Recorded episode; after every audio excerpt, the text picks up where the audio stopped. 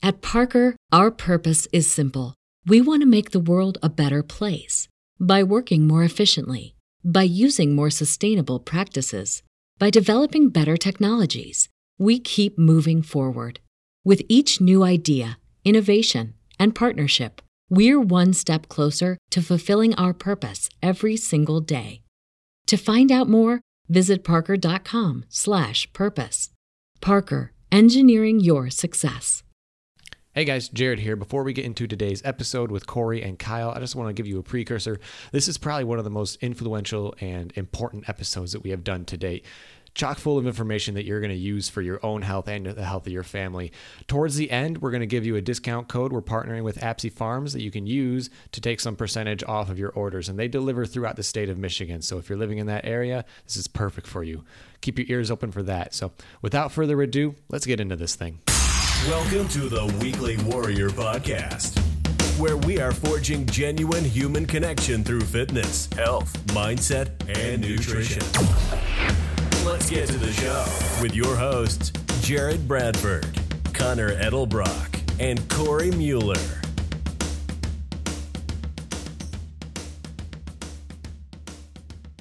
Hello and welcome to another episode of the Weekly Warrior Podcast. And on today's episode, I have my very good friend Kyle Apsey, who is a very integral part of the Apsey Farms team. Kyle, how is it going? Oh, it's going excellent, Cory. Thanks so much for having me on today. It's a pleasure to be Yeah. here. I have to say, I, I really enjoy your voice a lot. It's it's one made for radio and podcast. So I, I was going to say I have a face for radio, and I've been told I have a voice for radio as well. So that's cool. It all works Yeah. out. no comment on the first, this but is definitely the super uh, yeah super exciting i we have been uh me and you have been we've known each other for about a year and we've been consistent consumers of the wonderful products of Apsey Farms and over the last few months we've gotten really big into trying to source as much as we can locally and also trying to educate more people about this type of you know food procure- procurement so we're going to talk a little bit about that today and i appreciate you coming on and doing that Absolutely. Well, we appreciate your support a ton and all that you guys do on the Weekly Warrior to promote better food, better health, and trying to get away from more of the prescription medicines and more about how do you live your best life the way nature intended and less about relying on the supplements and and uh, pharmaceuticals. So, yeah being more proactive than reactive amen. Amen. so tell me and tell the listeners a little bit about yourself your background and how did you get into making Apsey Farms what it is today Absolutely. So I actually grew up here on the farm. We're in central lower Michigan, the west side of the state. And growing up, I always appreciated the farm lifestyle a ton. Taught me a lot of valuable lessons, especially the hard work, getting up early. There's really no days off. So all good skills to, uh, to use later in life, right? But I never really anticipated growing up that I would continue on with agriculture and farming later on. So I ended up going to the other university in the state, not known for agriculture, and studied engineering, minored in business, and eventually found my way into Chicago, where I started my career in, in management consulting. And it was an incredible opportunity. I learned a lot, met some really bright people along the way, and had the opportunity to work in a variety of different industries with a variety of different companies. And the firm I worked for was really known for helping big pharma help optimize their sales force and become more efficient with prescribing more patentable drugs to more doctors to get them to prescribe to more patients. And I learned a ton from that experience, but also came away pretty jaded with the whole healthcare system and realized how much money is out there to pre- not to prevent disease, but rather to help put a band-aid on it and get patients and individuals um, more reliant on prescription medicines and statin drugs and vaccines, which we won't go into. And there's very little incentive for doctors to recommend lifestyle practices such as going out in the sun and getting natural sunlight every day so you can reduce your cholesterol levels as well as synthesize more vitamin D. And uh, eating more whole foods is incredibly valuable. But there's uh, a lot of these supplement companies and big pharma wouldn't make money on that.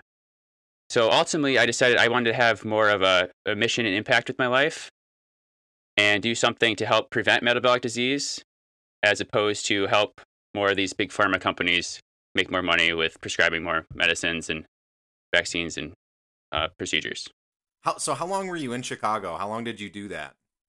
So I did consulting for a couple years and then worked for a couple start- startups there in Chicago afterwards. So I was there about for five years total.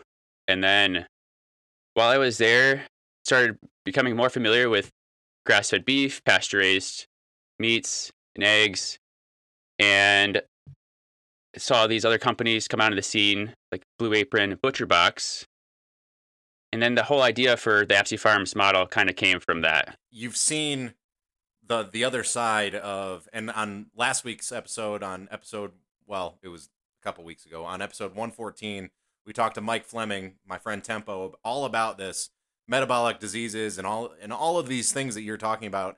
And it's interesting that you were also based in Chicago working on uh, sort of the the flip side of that, which was the big pharma side. So you've learned that, and then now you're back on the farm implementing some of your lessons. So speaking of the farm, tell me a little bit about the farm. What what's some of the history of it, and as far as your it's a family owned farm, and I've met a lot of your family members. Do do most of your family members still you know work on the farm?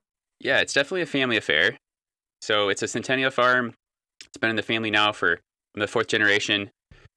And my parents and my grandparents always worked off the farm to help their help support their expensive hobby or passion, if you will. and I think that's the same is true for a lot of farms nowadays, especially those that have been around for a while, where there's not a lot of farmers that are able to do this full time. It's there's a lot of cost involved. It's extremely hard to get enough capital to afford the land and it's extremely time consuming. It's a 24 7 job, really, when you're taking care of animals and livestock. And so I've been really blessed to have the family farm uh, for generations. And also, my, my parents, my grandparents are some of the hardest working people that I know. And my dad loves to take care of the livestock and do that farming side of things. And so that's what allowed me to help build more of the, the marketing and distribution side of the business to where we can not only help promote products grown on Apsey farms regeneratively, but also partner with four other farms in the state of Michigan raising food the right way and helping create more of a better market for their products so they can make a little bit more money at the end of the day and are also able to focus on doing the things that they love that really make an impact. Yeah, it does. It seems like anytime we stop through and it's later in the evening, uh, and it's Connor and I think like, oh man, we just had a long day in Grand Rapids. It was oh so stressful, and then we we drive to Apsey Farms to pick up our our meat, and you're still working and it's like 8 p.m. it's like this guy must never stop. well, yeah, I mean part of that's the the farming scene where it's again it's 24/7 taking the care of livestock, but it's also part of building the startup where we like to say we're kind of a 100-year-old startup in a way where yeah, the farm's been around for over 100 years, but the whole model of bringing back to our warehouse and being able to connect that food with people that appreciate it that's just started here in the last few years so you have been back at the farm um, for how long now? This would be the fifth year later this summer. I'm back to Michigan here. Your ti- so I know that you guys have titles. What is your official title? I know you do everything. I know you run the tractor and you move cattle, and I mean I know you do everything. But what is your title there? Uh, I mean Chief Wanda coordinator, I guess. No, I'm just kidding. yeah. Wanda's our, our wandering chicken that, always causes a lot of trouble. I, I mean, I wear a lot of hats, as most startups do, and I really help oversee the, the sales and marketing efforts as well as the operations. And I wish I had more time to devote to the farm. I enjoy that, taking care of the animals and rotating them. But we're blessed to have my dad and also a farm manager help take care of the day to day operations and then have a couple others that help us with the packing and distribution. And you guys have hired a couple of people pretty recently to help with some of this increased demand. It's uh, it, has there been has before? I think it's been the last couple months. You've hired what three people, three new people I've seen on your Instagram. Is that correct? Yeah, probably. At least we've had two new hires in the last two months. Or really, I guess Amy's been here for for over three months now. So shout out to Amy and Kaylee for all their help because they've been really tremendous with helping us keep up with the growing demand for orders and customer service side of things. So it definitely couldn't do it by myself by any means. It's a, it's a team effort, and we're trying to bring more farm partners in as well as continue to, to build our team so that we can continue to serve and promote regenerative agriculture and these pasture raised meat and egg products to more individuals across the state, across the Midwest, and across the country. Yeah, so that's a perfect segue into my next question. I, I want to talk a little bit about re- regenerative agriculture because we talk about pasture raised meats, we talk about regenerative agriculture on the podcast pretty regularly. We've never taken a really deep dive into what regenerative agriculture actually is. Um, so what is what is regenerative agriculture? Tell me about it. Great question. So I think the term regenerative agriculture is a somewhat new term that's only come about in the last three three or four years. Because when I started, I don't even know if the, t- the term regenerative agriculture was being used. Before that, it was sustainable. Everyone talked about being sustainable. But regenerative goes that to that next level, one step farther, where we don't want to just sustain a practice because I, I think stat- the current status quo for the environment and our health isn't one that we really want to sustain for our lifetimes and for the next generation. We really need to help improve and regenerate the health of our soils, the health of our food system, and the health of the people that eat the food. And so that's where the term regenerative agriculture has come about, where it's not just about sustaining the current practices, it's about regenerating the life in the soil, the nutrients in the soil, and the food that's grown in that soil. Yeah, when you look at regenerative agricultural uh, regenerative agriculture compared to uh, sort of the industrial agriculture system, what are, what are the main differences? So you talked a lot about soil health. What does that look like when you you know when you compare regenerative agricultural practices with industrial agricultural practices? The biggest difference I would say between the industrial model is the focus on what the values are. And our industrial food system, especially farming, is one of the oldest and most efficient industries out there. It's been going on for hundreds, if not thousands, of years. Mm-hmm. And the big food companies, similar to Big Pharma, at the end of the day, they really prioritize the profits over people and over the health of the planet. And unfortunately, most consumers are so conditioned to getting whichever cheapest, whether it's supporting a Walmart or Meijer over your local family business or buying these food that's grown wherever in the world, it comes down to more of the dollars and the profit as opposed to what is healthier for the planet, what is healthier for the food, and, and healthier for the consumers. And so our industrial agriculture system because it's so efficient and because it focuses on the profits, it's led to this mass consolidation of a lot of businesses.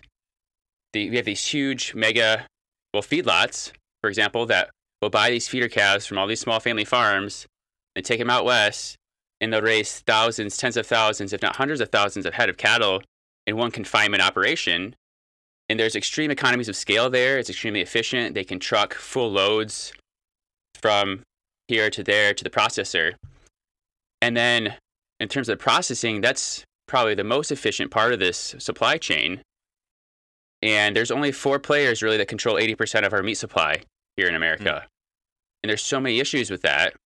And there's been talk about price fixing too to help squeeze out the small players and hurts the farmers that are selling into this supply chain. And so the regenerative system is kind of the ant- antithesis. I don't, ant- how do I say it? The uh, the opposite of that. Fighting back against the industrial system. Exactly, and so it's through more of these smaller regenerative farms that focus on how can we produce more food that's more nutrient dense on this land while also regenerating the soil, growing healthier soils, and getting rid of our dependence on these chemical fertilizers and synthetic inputs, and instead using natural principles and livestock to graze the land and move them around so they can put, add the manure themselves. Because, as you know, cattle and, and these grazing ruminants are some of the best natural fertilizers that we have out there. But the bigger story that's being told in a lot of mainstream media is that cows are bad for the world and cow farts are, are ruining, creating more CO2 in the air. Yeah, exactly. so that's been really frustrating for me is realizing that actually the cows aren't the problem. And as Diana Rodgers would say, it's not the cow, it's the how. So it's how we manage Mm. these these livestock and their animals. And yeah, it does take a lot more work to move them every day and to have someone taking care of these animals. And it takes us, for example, in our beef system, uh, 24 months to 30 months to finish these out, whereas the industrial feedlots can do that in 16 or 18 months. And so there's a huge difference in the cost involved in that and the amount of management that it takes. But we can also reduce our dependency on again these chemicals and produce much healthier food that's better for the consumers as well as the planet. I think it's really interesting because these practices, regenerative agricultural practices, are are really starting to take more of a of a grasp on some of the market. But like you said, eighty percent of the market is controlled by four of the main meat producers, and I I think that's really sad because there are hundreds of small farm operations like Apsey Farms that are providing insanely high quality meats and eggs and pork and, uh, and all these and all these items Right. And raw milk but people well can't too. see past and yeah exactly raw oh you have raw milk we're gonna have to talk about that Sorry, aside.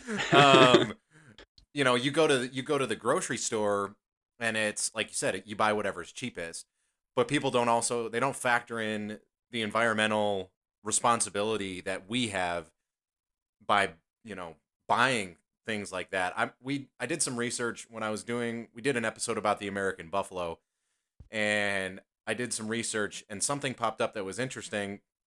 They brought a herd of buffalo into a completely desecrated uh large swath of land and i think it was in like oklahoma and so it was a monoculture farming operation that had went out of business because the soil was no longer producing.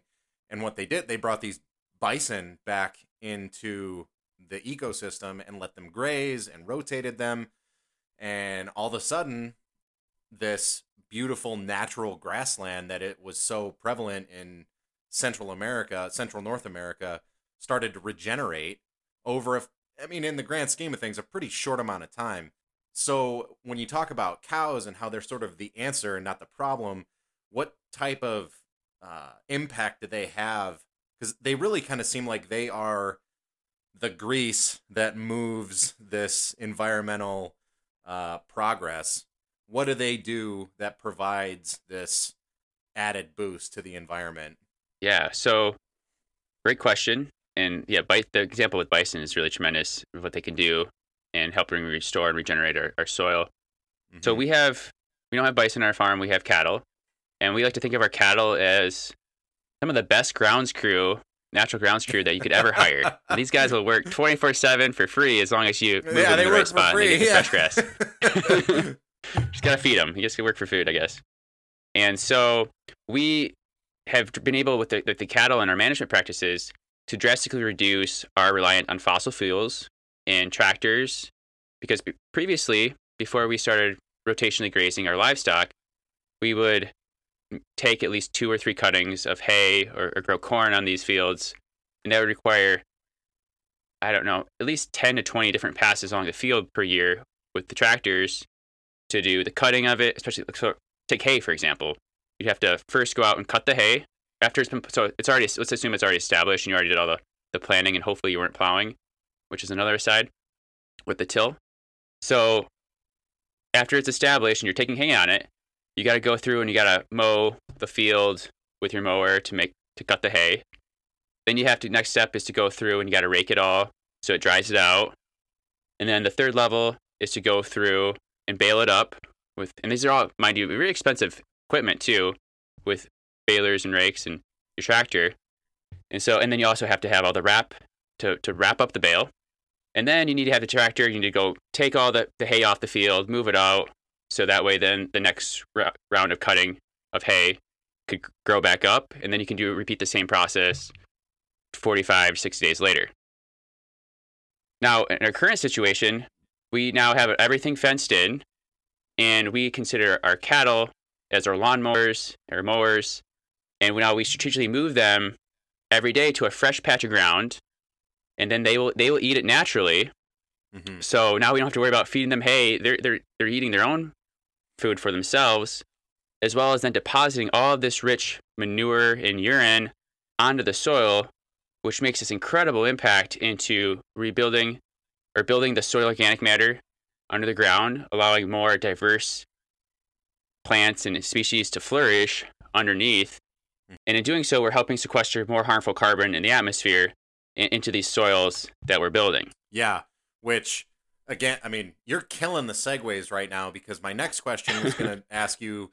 There was a documentary and a book written, uh, both called "Kiss the Ground," and that's actually how we came across Apsey Farms. We we lived probably like 10 minutes away when we lived in Reed City, but we never knew that you guys were there. This documentary is all about, uh, you know, soil health essentially, and how cows, or like you said, ruminants, uh, moving them around, pasture raised, uh, you know, all the manure, everything, all these things help heal the soil and heal the ground, which then pulls carbon monoxide, car- uh, what is it, carbon dioxide CO2. or monoxide? Yep.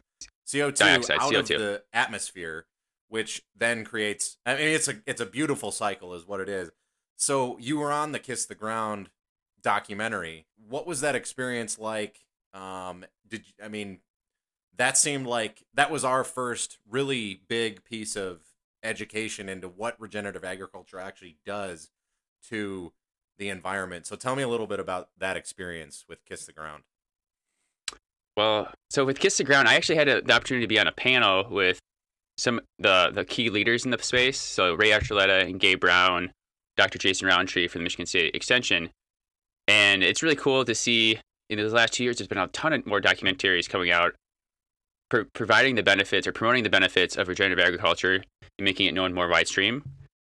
Because when I first got into this, I, I was so kind of infuriated because you had these documentaries like What the Health come out Oh yeah, and promoting this vegan lifestyle for everyone that's saying that hey the only solution is everyone to go vegan right? If we want to improve our health and improve the, the planet. And i don't i think that could be farther from the truth because again it's it's not the cow that's the issue it's our industrial efficient feedlot system that's causing these issues and so many of our customers that buy now purchase from us regularly used to be vegans because they thought they were doing the right things and then unfortunately over time they realized how many vital nutrients they're missing in their diet by no longer eating these complete protein sources and healthy fats that you can get with animal foods. And there's so many, we won't even go down the rabbit hole of seed oils and plant based agenda and, and all those issues there. We're gonna be doing an episode Um, all about but another- vegetable oils here pretty soon. I look forward to hearing that because that's that's definitely needs to be more widestream um, and prevalent about the the downsides of the plant based. A lot of the plant, not that plants are bad. I I I still eat plants in my diet and a lot of fruits as well, but um, they're not the the magic solution by any means. And, and there's so many vital nutrients in animals grown and and and healthy soils too, because you are not only what you eat, but you are what you what you eat eats. And so, if this animal that you're eating has been fed this cheaper diet of corn and soy, and they're not moving, they're not healthy, well, they're not going to have the vital nutrients and vitamins and minerals that your body needs to really flourish. And so then you need to supplement that with another artificial substance or synthetic substance to get those vitamins and minerals. Oh, just gonna sneak right in past you. Hey, this is Jared. Don't mean to interrupt, but I just wanted to let you guys know if you're holding your phone right now, or it's safe to hold your phone, scroll on down in your iTunes and leave the Weekly Warrior podcast a five star rating and a review. This helps us build a bigger audience so we may spread information like this from Kyle at Apsey Farms to a bigger and more broad audience, which is what we want. Anyways, that's the whole entire message. Leave us a five star rating. You can also do this on Spotify, but I don't want to hold you up anymore. Without further ado, let's get back to the show.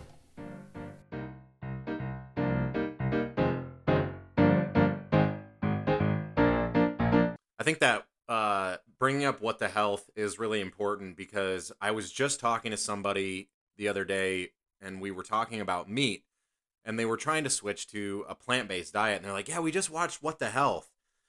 And I was like, okay, hold on. hold, just hold on.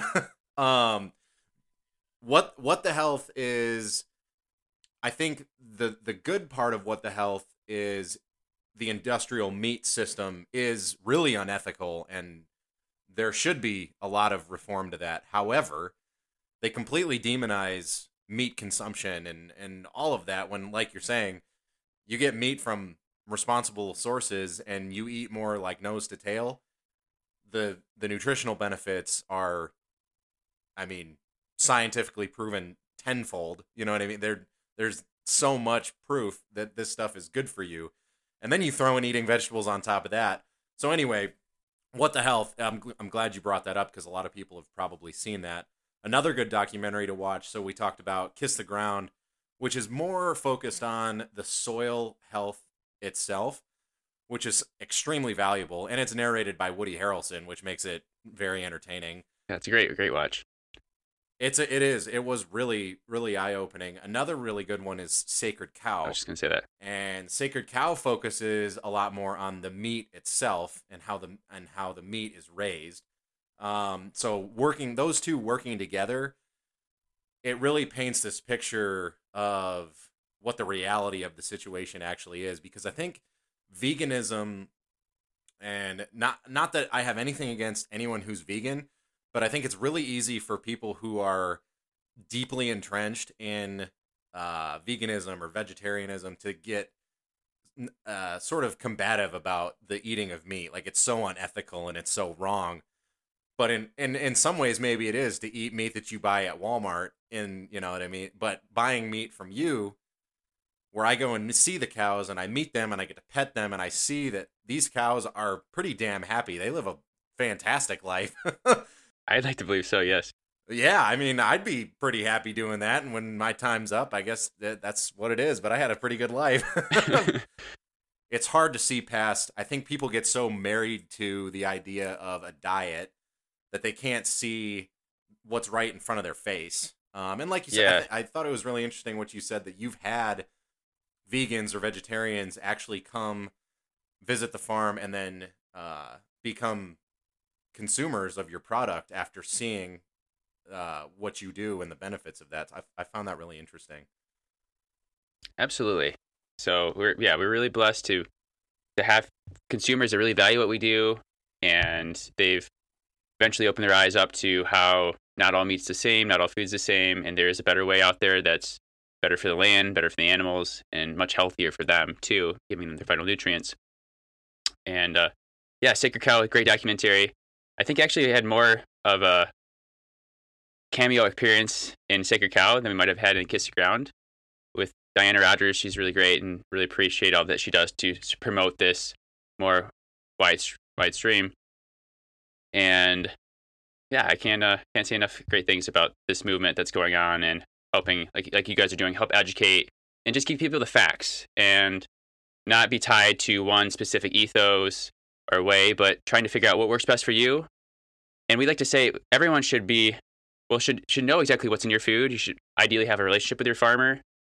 And a lot of times it comes down to eating because we know it's more expensive, right? That's always the biggest challenge that we get from people. But it should be about eating less but higher quality food, as Mike Fleming pointed out in his podcast. yes. And uh, yeah, shout out to Mike because he had some really great great advice and feedback He's on that. smart guy. Yeah. So again, you're ki- uh, killing the segues. I was uh, the biggest pushback that we get when we talk to whether it's family, friends, whatever. When we talk to them about this sort of different lifestyle and how we eat and where we get our our food from, where we source our food from, the biggest argument we get is "Oh, it's just so expensive. It's just so expensive. Um, and we hear that all the time, and I'm sure you hear that all the time as well. In your experience, so I think there's two different ways to look at this. There's monetary costs and there's physical costs.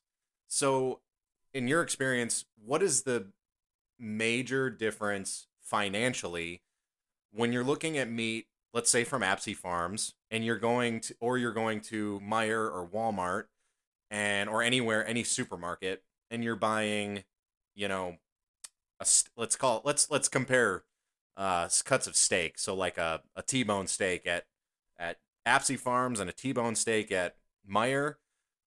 Ultimately, what's the financial difference between those two? Good questions. I haven't been in Meijer's meat section in a while, so I don't know what the current prices are. Uh, but I mean, across this, the sector, I think meat in the last year has increased by at least 20% with inflation. And it's for us, it's about eating again less but better meat, but it's also depending on what kind of cuts do you normally want to eat. And our ground beef we think is, is very reasonable, where it's between seven and eight dollars a pound. And there's other farms doing something similar, like in California, and they charge between ten and eleven dollars a pound for their ground beef. And so, but we're not going to be anywhere near as cheap as your four or five dollars a pound feedlot meat that's sold throughout the United States. And so, and then there's other cuts let's say like your oxtail, bone broths, uh, short ribs, shanks are amazing, and they're a lot less expensive per pound than something like your tenderloin fillets and ribeyes might be. And the other thing we like to, to talk to our, our customers about is just um, well, one, we phrase it as it's an investment, right? You're investing in your food. So that way you don't have to pay all this money every month for prescription medicines, for your statins, for artificial supplements. When if you were to eat a nose to tail approach, incorporating liver, beef liver, chicken livers, oxtails, shanks, bone marrow, you're getting all these vitamin vitamins and minerals that are much more readily available and bioavailable for your body to absorb and digest than if you were to buy all these expensive supplements every month, only to really create really expensive urine that's going through your body, right? That's a good way to look at it. So. Expensive urine. so, yeah, that I mean, that was my next question was so there's a financial difference, but what are some of the health benefits that you're going to get from eating small pasture farm meats compared to the feedlot stuff that you buy in the supermarket? Why is it worth that extra cost? Great question. Well, I think it starts with what's not in our food from the start. So we don't use any chemicals, we don't use antibiotics, we don't use vaccines or hormones or any GMOs, and we try to create everything as we try to ro- raise everything as natural as possible. And yeah, we leverage some technology like electric wire and fencing to help make our lives easier of rotating the cattle and then the chickens that follow along. And then we have our pigs that are help rooting up in our forest and improving there as well as getting some of the, the rich nutrients that you can't find if they were just on concrete every day. So this leads ultimately to many more vitamins and minerals in the food, especially for a grass-fed beef. They're all 100% grass-fed and finished, which means we don't supplement with any cheap grains, no corn, no soy. And so naturally they, they, they are a little bit leaner. They're not going to have as much unhealthy fats, but they're going to be much higher in our B vitamins in minerals and CLA, conjugated linoleic acid.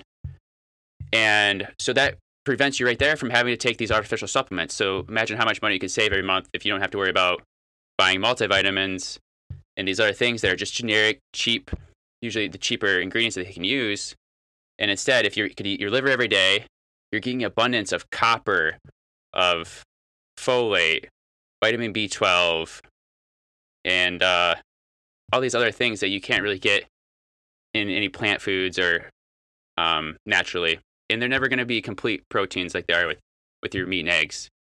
And so, the other point I wanted to make or bring up real quick too, in, in terms of how can you save more money and make this more affordable, is by cooking your own food at home, and also by save like for example, if you cook a whole chicken, after it's done, save the backs and all your bones and make bone broth with that right? And so now you have more three or four meals out of this one thing that you would might have just got a rotisserie chicken from Meijer from.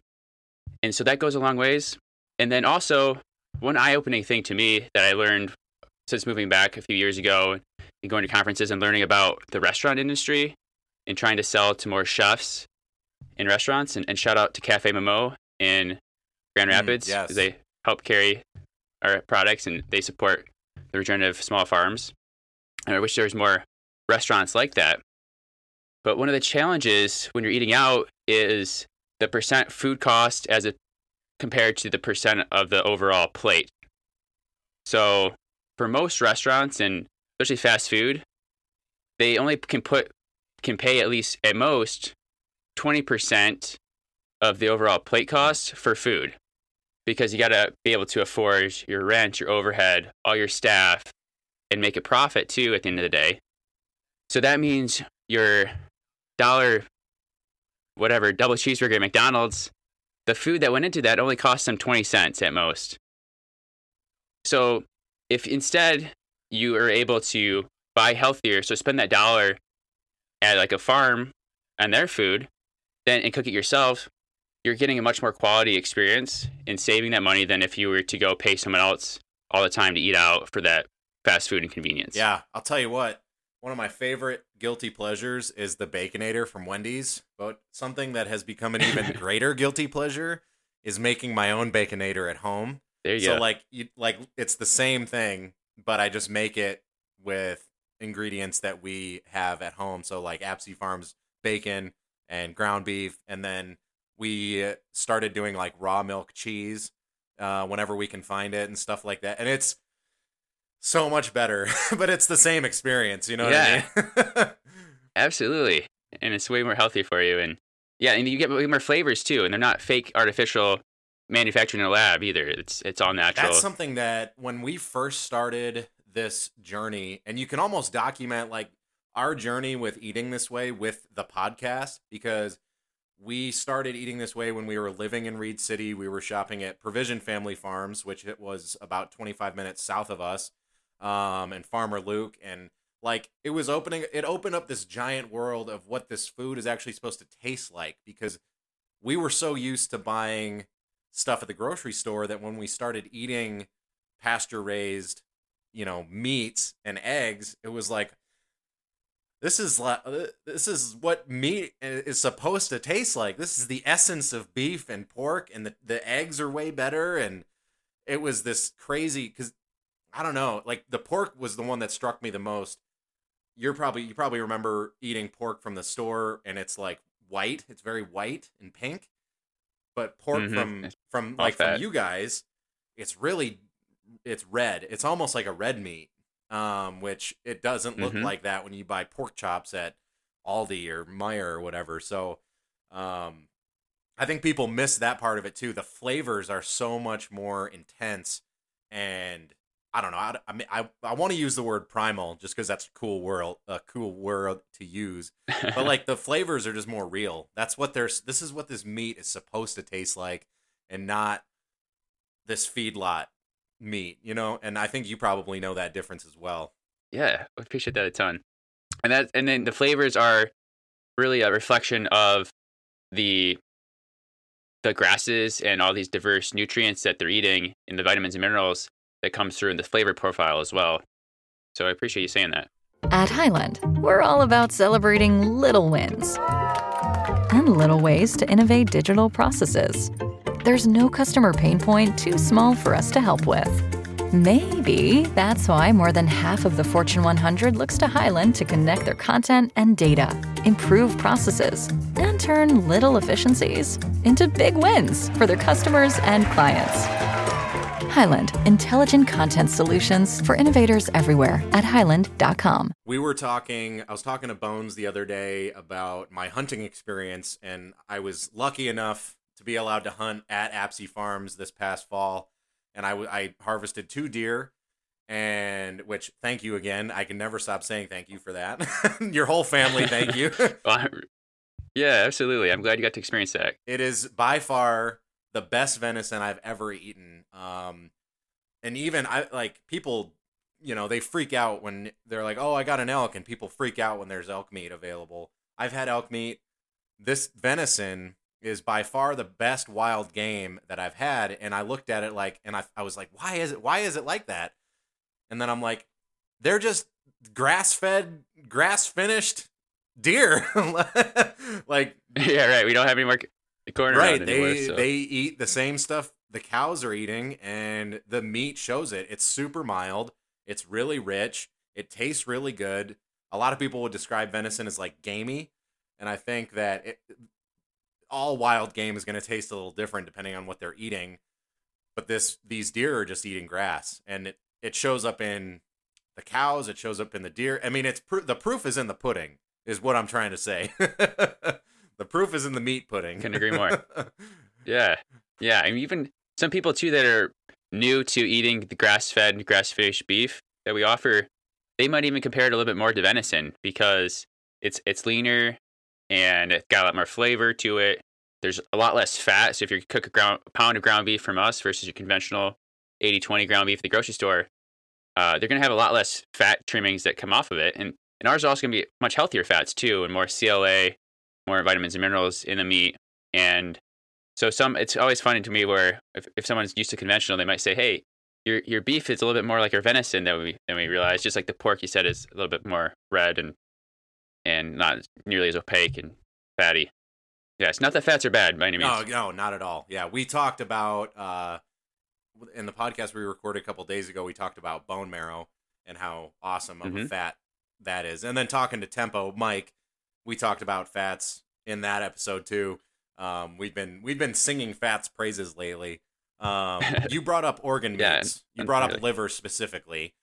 Liver, it seems like, has been making a big resurgence in the last, for well, to my knowledge, the last like year or two years.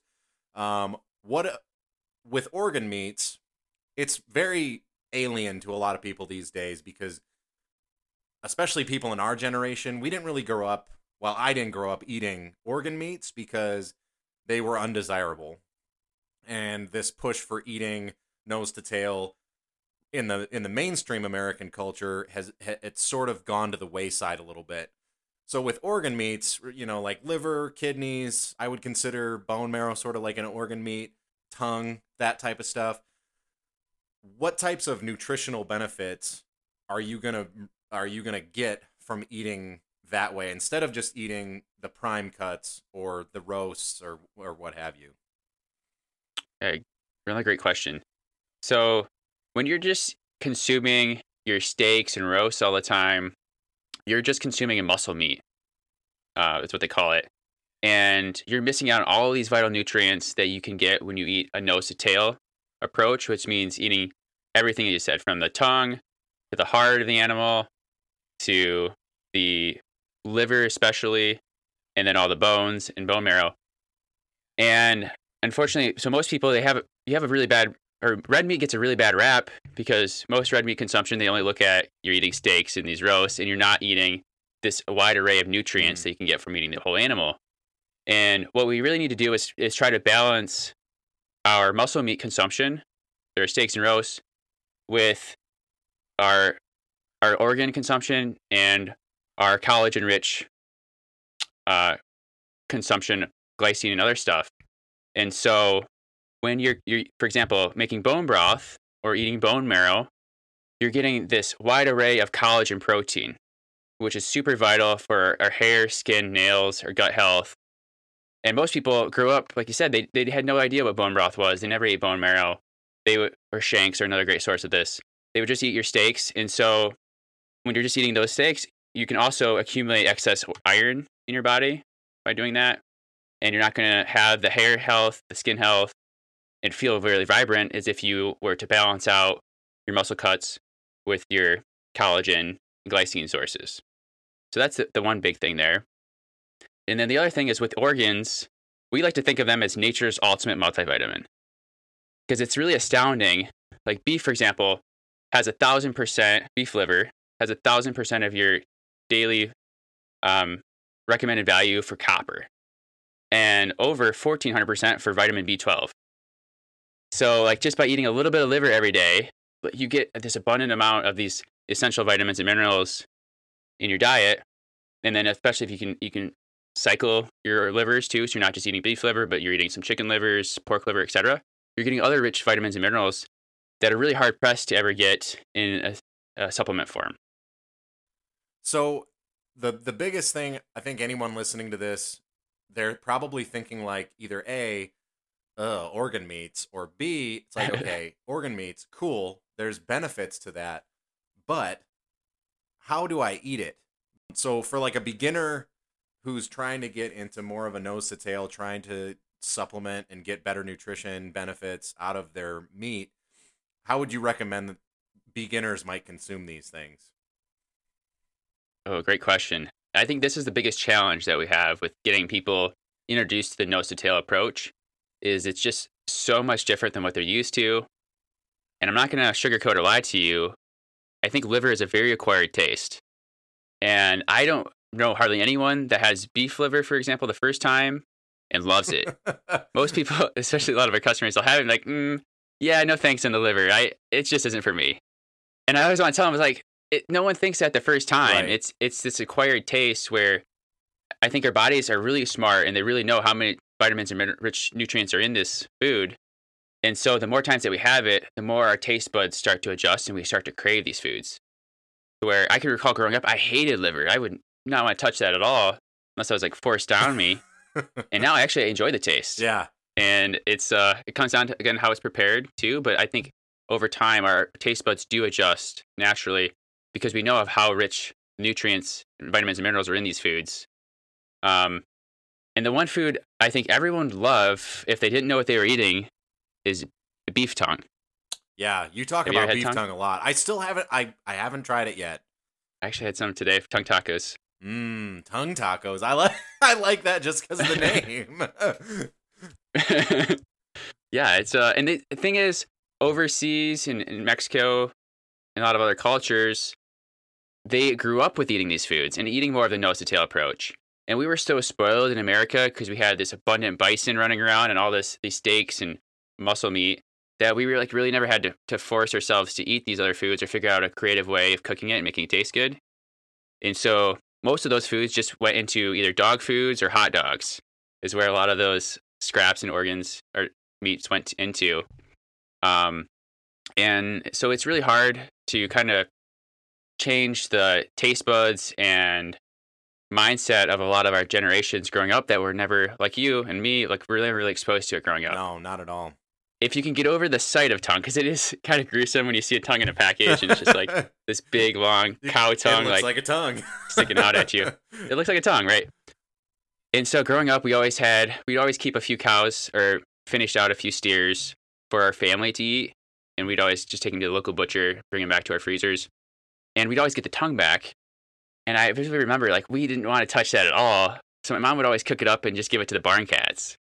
And, and like now looking back, I was like, geez, we lost out on all that really rich nutrients and one of the best, most tender cuts out there um, if it's cooked right.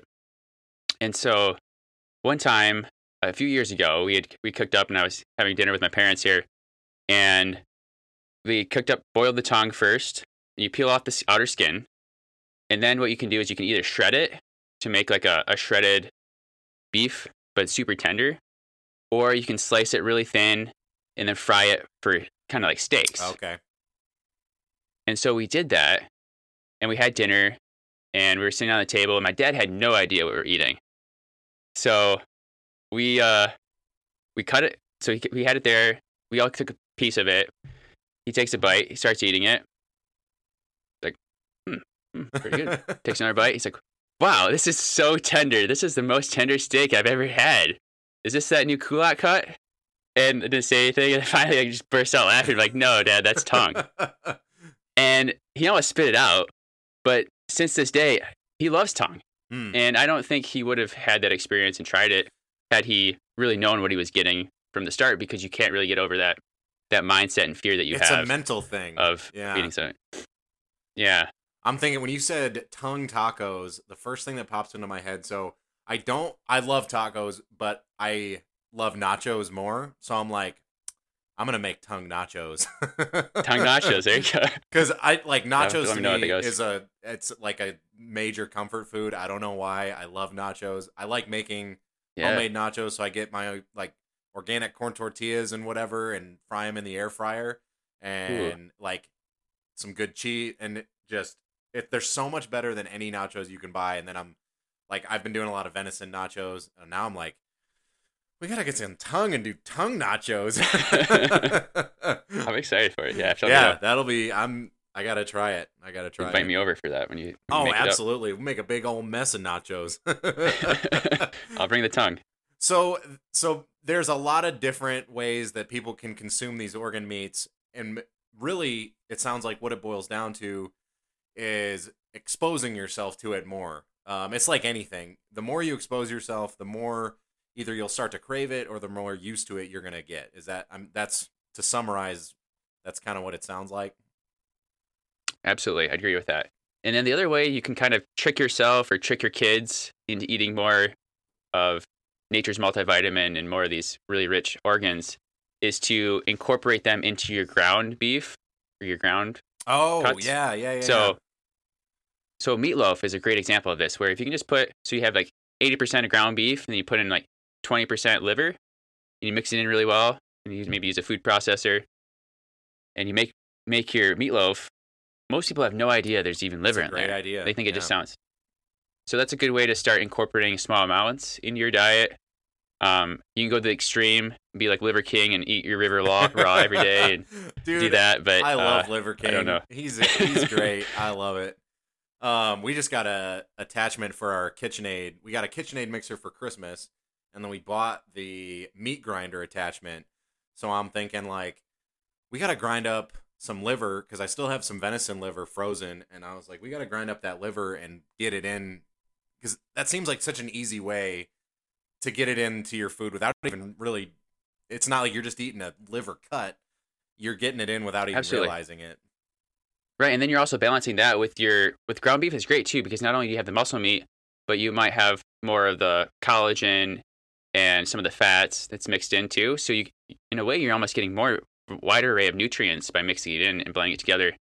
For that, quick tip though, if you do grind liver in, uh, or you're cutting it, we also I really like to make liver jerky and crisps too, so you can cut them. The key is cutting it really thin and then putting them in the dehydrator for a good 12, 24, 36 hours and make them really crispy.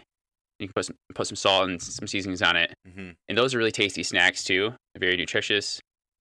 But if you are going to slice them or grind them, especially, you want to use frozen liver because um, it gets really mushy, can break down a lot when it's when it's like room temp or a little cool. So try frozen too when you do that. So like mine's frozen right now. Just trying to like Yep. get it into some chunks that can get ground up is probably the best way to go. Right. Okay. Yep. Sweet. Yeah. that's- absolutely. I was like, I should either make like a liver pate or try to mix it in with some Ooh. some ground meat and go that route. So Yeah, maybe try a little bit of both. So with the resurgence of, and we've sort of talked about this a little bit before, with the resurgence of uh, organ meats a little bit, do you have trouble selling organ meats at this point? Not any longer. No, it's it's it's crazy how the last two or three years how much liver is really taken off, and and bone broth was like the real hot thing a few years ago, and people are still about bone broth.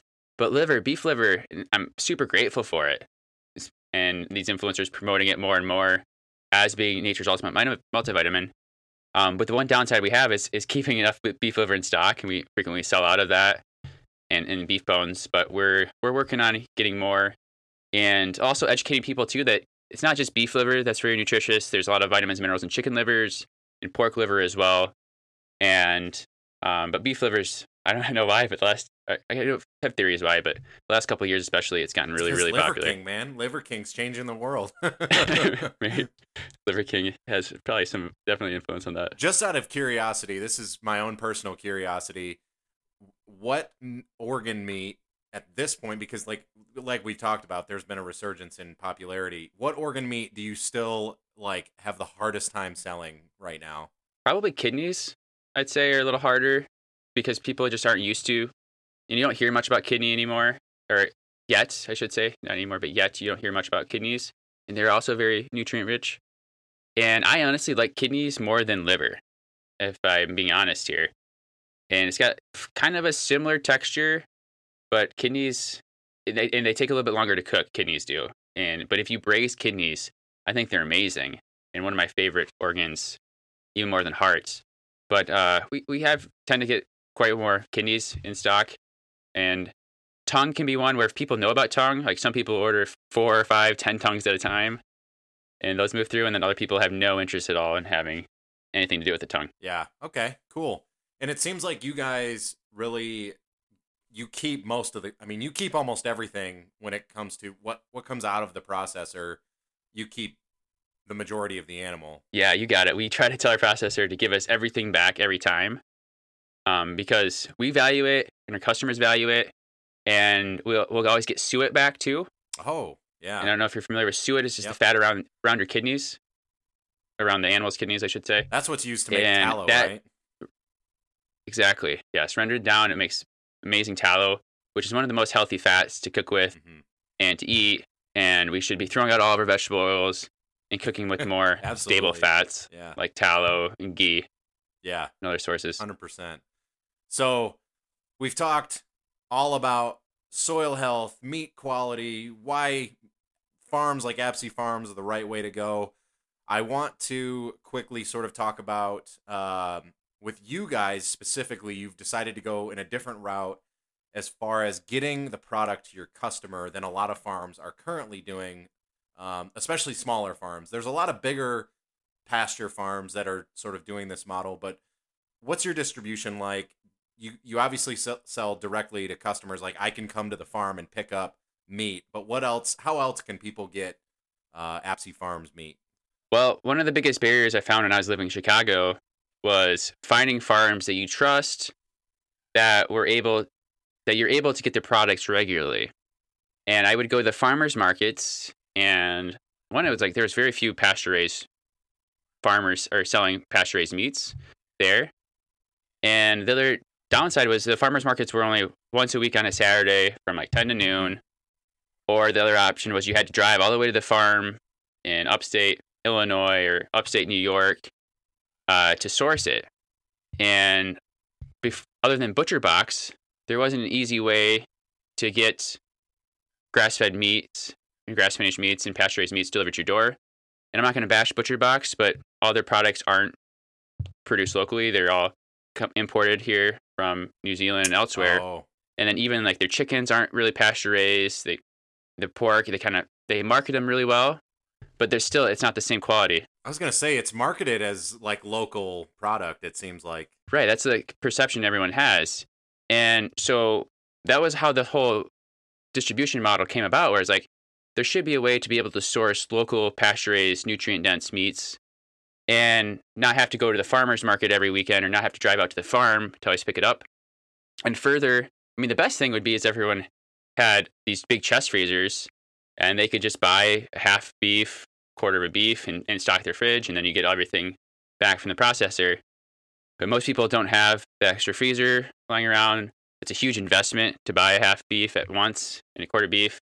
And so most people would rather have a smaller amount of meat delivered right to their door when it's convenient for them, but also have that relationship with farmers that you can trust. And so that's kind of how our, our business model kind of came about. And then quickly realized that we cannot just we cannot produce enough meat on our farm here, about 250 acres, to continue to grow and to serve more customers. And there's all these other farms around that want to find a, a better market for their products and they want to just focus on raising the meat. And so now we're able to work with them more where they focus on being the best farmers that they can be and growing the best, highest quality, nutrient dense food.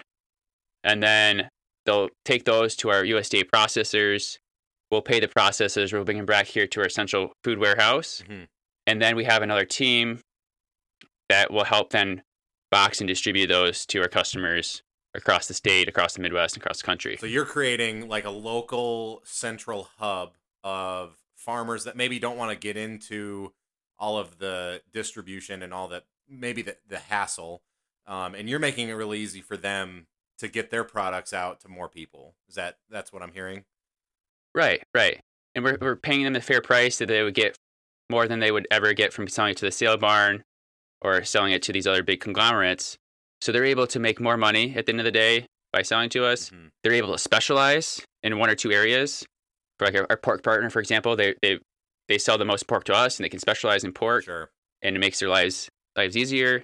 And they've told us straight up like we, we're just we're not good at marketing. We don't like the marketing Yeah. it's a lot of work and quite honestly that's how, how i spend my time isn't really farming at all um, not that i don't enjoy it it's just there's not enough time to do that and build the distribution business and help expand our brand awareness and those things Yeah. I had no idea actually that that's what you were doing. That's so that's so damn cool. I had no idea. that's great.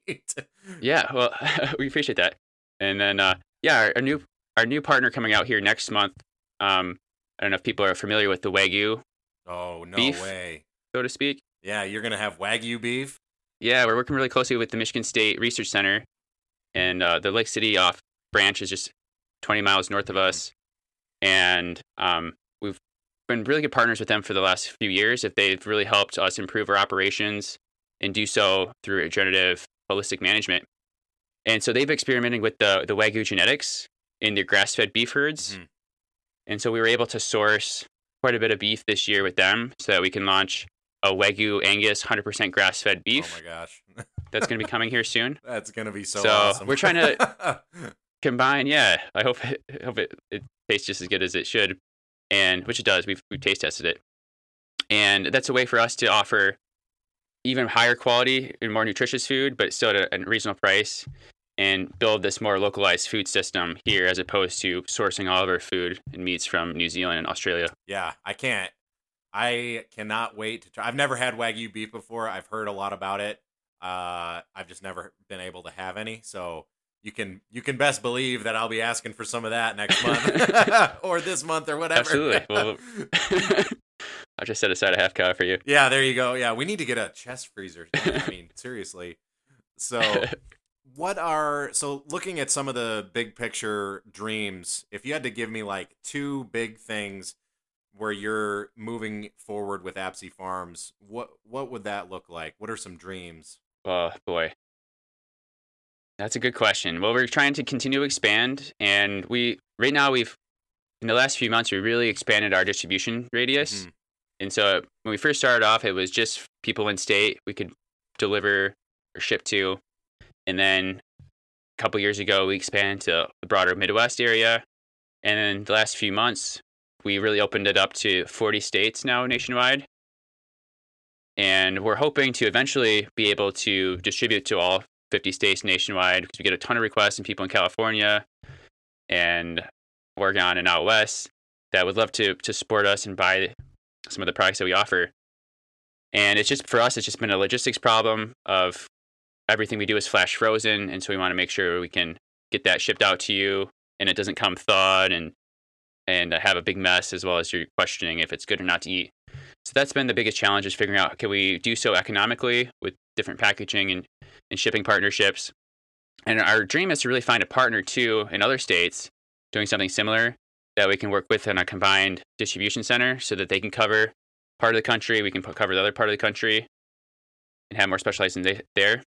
And then also try to offer more than just right now we have beef, chicken, pork, eggs, and turkeys we do seasonally for Thanksgiving time frame.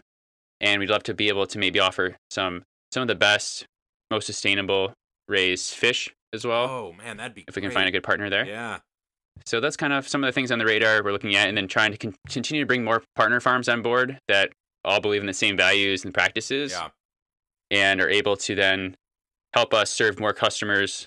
Because we're not like a tech startup where we have like a digital product that we can just scale up from zero to 100 overnight. Like it's a two year process for raising this beef from start to finish, and the chickens take a good couple of months to raise, and pork's a few months.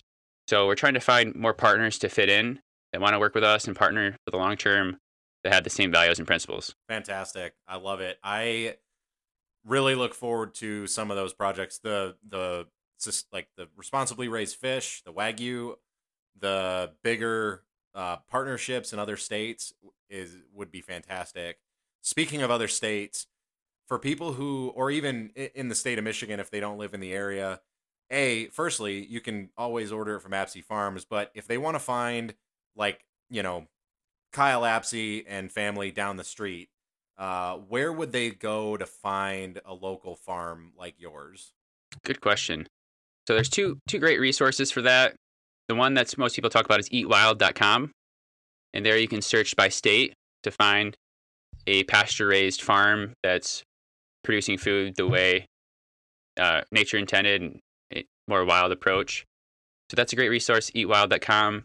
The other is Regeneration International to find more regenerative based farms. And then, of course, if you're in uh, the Midwest and um, even, like I said, pretty much all well, 40 out of the 50 states, all not really west of the uh, east of the Mississippi, I guess. Kind of, we, we serve Colorado too, but um, they can all check check us out at apseyfarms.com. We highly recommend. Uh, we'd love to promote more products and be able to continue to, to distribute to more families that value what we do. So, real quick, you mentioned apseyfarms.com. You guys are also super active on Instagram. Great Instagram content. Where can they find you on Instagram? So on Instagram or Facebook, it's at Apsey Farms.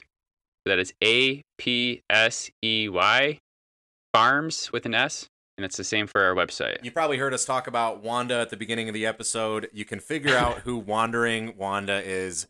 There's a lot of content on Wandering Wanda. It's always really funny to to like she acts kind of like a pet and where she is, you know, in the whatever moment you guys are in the in the the freezer or wherever and she happens to just be hanging out in a box or whatever. yeah, she's one of our uh, our most famous content uh, marketing gurus Yeah, out there. yeah. And also on our website, I think she's listed as chief troublemaker. Chief uh, troublemaker. That's awesome. I I went to go. I was trying to. She. I I found Wanda in the barn, uh, and I was trying to like come up to her and pet her, but she kept running away from me. And I wasn't about to. I wasn't about to recreate the Rocky scene where he's trying to chase the chicken. So She comes around eventually. Yeah, she likes she likes you guys, and she lets me pet her when when Dad's around. But Yeah. Well, important note: Wanda is an egg-laying chicken, so she's uh she produces the eggs for us sometimes. so delicious. yeah, sometimes they're great. so, and we have a lot of requests for incubated Wanda eggs because a lot of people Oh, rather- really? would like to have their own mini Wanda That's someday. fantastic. I love that. So, yeah, find them at Apsey Farms on Instagram, Facebook, the Apsey Farms website. And we have a very exciting announcement to make here at the end. So don't sign off. This is very important. Everyone that's listening, um, obviously, Connor and I have been working with Kyle and his family for a little over a year now, getting amazing meats. And we've really come to enjoy being around them and all this stuff. And on the podcast, we have really been pushing this is just better for you. The, the the people that listen to this podcast, this type of food is better for you and your family, and it's worth the money. So Kyle has hooked us up with an amazing partnership. We're going to be working with Apsey Farms for the foreseeable future. We're going to be doing we have a discount code and it's Warrior 10. So when you go to do your checkout, there's a discount code section and there you'll type in Warrior 10. So that's W A R R I O R and the number 10. You'll get 10% off your first order. And let me tell you, getting a discount on this type of stuff is great. But like I said, this is just worth your time, your money to make it happen. And if you live anywhere pretty much east of the Mississippi, it can be delivered to your doorstep. I know we have listeners all over the country. This is worth it. Go and order from Apsey Farms. It'll help them, it'll help us at the Weekly Warrior. We're super excited about this. As you can see, I'm wearing my Apsey Farms t-shirt. Looks great. so, yeah, Appreciate that, really excited about this. Kyle, do you have any kind of closing thoughts about regenerative agriculture, Apsey Farms, any other information that you want our listeners to hear? Well, thank you so much for this opportunity, first of all, Cory, and all that you guys do to promote healthier food system and to try to get away from the pills and potions and eat more real food, as Mike would say. Yeah. And at the end of the day, I, we don't expect everyone to buy from us, nor I don't think that we supply everyone yet, anyway. But we just want to promote more of the regenerative agriculture and having a relationship with your farmer or knowing where your food comes from, first of all, and, and not eating processed foods and not supporting the big pharma and big food companies. Instead, trying to support your local farmer, your local food system, and making this change for not only for your health and your family's health, but also for the health of the planet. So again, thank you guys so much for the opportunity and for all that you guys do. And hopefully we'll have a chance to talk again. Absolutely. We'd love to have you back on the Weekly Warrior. And just to close it out, want to let you guys know that we are obviously very appreciative for all of you listening. You're out there grinding and striving to be the ve- best versions of yourself. Kyle, thanks again for coming on, providing all this wonderful information. I just can't I can't thank you enough for everything that you've done for for me and Connor and everyone else that has consumed Apsey Farms meat. So until next week, everybody, we hope you will discover your warrior within. Say goodbye to your credit card rewards. Greedy corporate mega stores, led by Walmart and Target, are pushing for a law in Congress to take away your hard earned cash back and travel points to line their pockets. The Durbin Marshall credit card bill would enact harmful credit card routing mandates that would end credit card rewards as we know it. If you love your credit card rewards, tell your lawmakers hands off my rewards. Tell them to oppose the Durbin Marshall credit card bill.